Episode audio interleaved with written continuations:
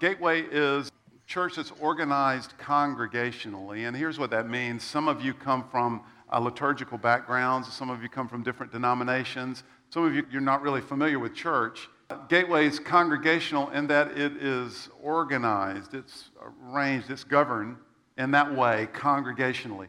And what that means is that the church is ours, and we make decisions about the most important things. So we, as a body, vote on changes to our founding documents like our Constitution. We vote on our annual budget and how we'll spend our money. We vote on the hiring and firing of pastors, which is why I'm so nice to you guys. We vote on buying and selling land and property, and we vote on elders. You know, the church is an unusual organization, it is a community. So we are a network of relationships. that's what the church is. Church is also a belief system. We believe something. We just declared that in that song. I believe in God the Father. And there are places in the world, and there have been times in history where you and I could be killed for making that declaration. Church is also a business. We pay bills, we keep the lights on, we have chairs, we, we own stuff. We, we, we together uh, own this building. In all of those avenues, the church needs leadership, it needs direction, it needs guidance, it needs emotional anchorage, it needs spiritual direction. Right guardrails need to be set up. It also needs you know, financial oversight, and it needs prayer, and it needs support, and it needs encouragement, and it needs serving. And one of the mechanisms by which we do that at Gateway is through the office of elder. So we have a board of elders that serve some of that function, and they serve us as a body, and they lead us. Sometimes they make decisions, and other times they gather all the data and they bring recommendations to us as a body for our decision point.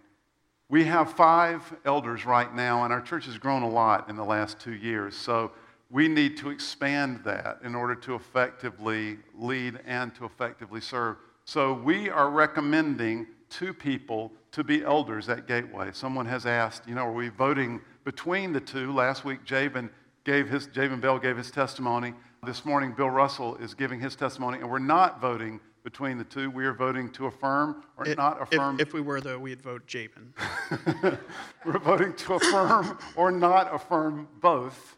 And our Constitution says it requires a 75% vote. So in two weeks, we'll have a table in the back that will be unobtrusive.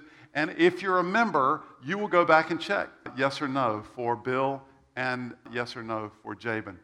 Now, some of you don't know Bill because we have new members. So we wanted you to hear Bill's heart and know a little bit about who he is. Bill has communicated here on Sunday morning a number of times, so some of you, you will know him through that, and some of you just know him through relationships. But for the rest of us, we wanted you to hear Bill's heart and to know who he was.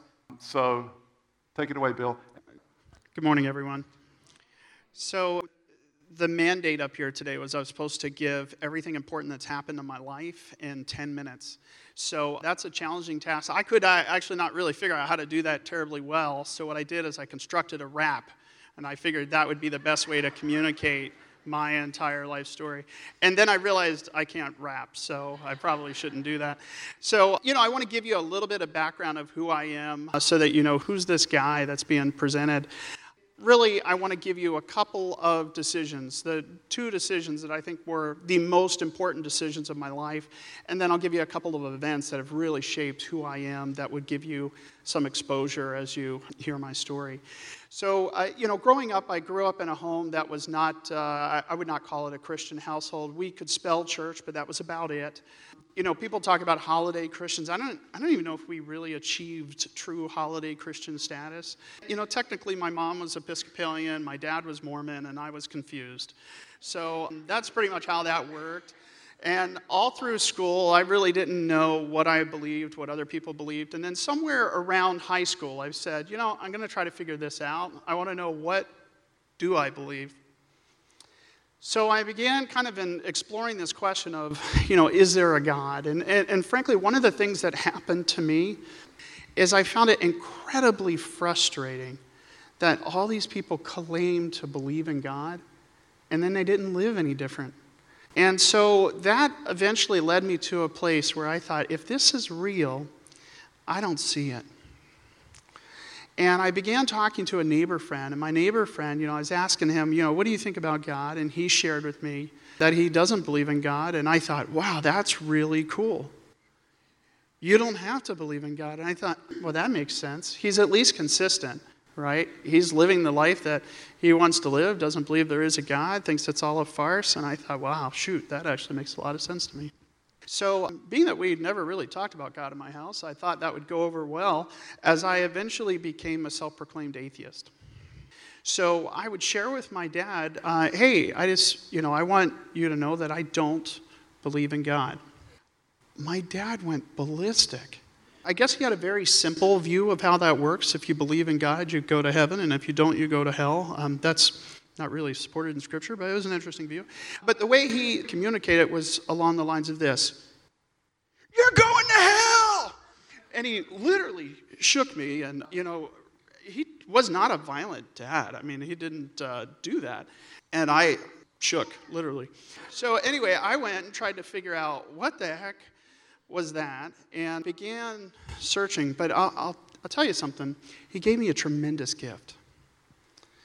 And that gift was realizing that you could be separated from God. See, Matthew 7 uh, 13 and 14 says, Enter by the narrow gate, for wide is the road that leads to destruction. For narrow the gate and the road that leads to life, and those who find it are few. And that was so uh, interesting in my search as I began to really contemplate you know, is there a God? As I began looking into that and realizing, wow, based on Scripture, our default status is separated from God. And I eventually, after doing a lot of study and a lot of reading, but frankly, all of that mattered little. I think the Holy Spirit was tr- truthfully at work. I came to a place where I wanted to trust Jesus Christ as my Savior. And so, between my junior and senior year of high school, I became a Christian. I put my faith in Christ. I said, Lord, I believe in you. And He changed my life. And that was the first most important decision I made. The second was marrying my wife. She's been my number one supporter through the years. She's incredible. And she has supported all of my crazy schemes, which I seem to invent all the time just to make sure that she is okay with still adapting. And one of those was picking up everything, going all the way across the country, and going to seminary. For those of you that aren't sure what a seminary is, it is not to be confused with a cemetery. Those are very different things. So in seminary, this is where you go, you learn about God, and, you, and I'm computer science major, so it's the natural progression to computer science is to go then learn about God. And I went and got my master's at uh, Dallas Theological Seminary. Right before this, what led up to that was one of uh, the most devastating things that happened in my life, and that is my dad passed away when I was about 22. And I don't want to think about it too hard because I don't want to get all emotional, but that was life changing for me.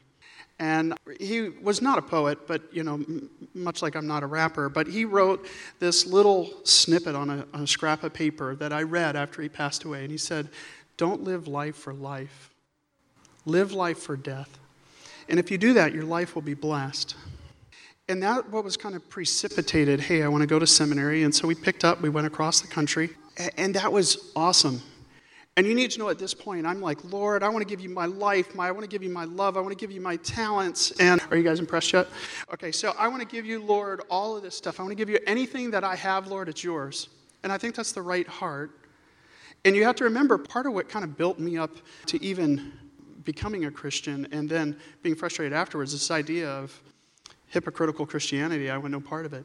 So I'm very, very excited, right? Lord's doing amazing things. I put together a ministry plan called Real Life Ministries, and one of the professors at Dallas is using this as like to showcase to show other students. And I'm getting introduced to some pretty big names, some of which you may know. I got uh, introduced, I flew to Colorado, got introduced to one of the three founders of Promise Keepers. And so uh, things were on fire. It looked like things were really moving. I was really excited. And I thought, man, well, this makes sense. You know, I'm, i want to do something big for God. And then I was working at Arthur Andersen, and I think you guys have heard that story, or at least some of you have. I think I shared that recently. What ended up happening out of that is that entire plan got derailed. And it would, instead of four years of seminary, it would now take 10. And that was devastating for me. That event has changed me in ways that I can't describe. So when, when you ask who am I, that has to be part of my story. Because up until that moment, you know, I thought the parable of talents, right? So the parable of talents, if, if you guys remember the story, the master provides different talents to different stewards. And the first one, he gives 10 talents, and the second, five, and the third, only one. And the 10, he gets 10 more. The five, he gets five more. And the one, well, he goes and buries it. Master comes back and scolds him, What are you doing? You should have at least put that in the bank account and got interest. And I realized that I really, really, really wanted to be the 10 talent guy, right? I buried my talents. Ooh, I got 10 more. And when met a couple of weeks ago and was talking to Ed and talking with Jabin, I realized in my heart of hearts I feel like a failure. And I was trying to figure out why. Like I, I didn't understand why why do I feel this so deeply that I feel like a failure? And I realized the reason I feel like a failure is because I equated selling out for Jesus to be I have to be in full time ministry, I have to do all these different things, and I have to achieve this because if I do that, then I'm tr- truly sold out. Don't confuse it. I didn't think that's what saved me, but I wanted that to be what it meant to be sold out for Jesus. And what I realized to be sold out for Jesus is to be faithful in the little things each little opportunity to serve, each thing that comes out where God says, hey, can you do this? It's saying yes. That changed my thinking, I think was really important. Uh, so, who am I after 25 years? I'm realizing that I still need grace. I still need Jesus, always will. That's my story.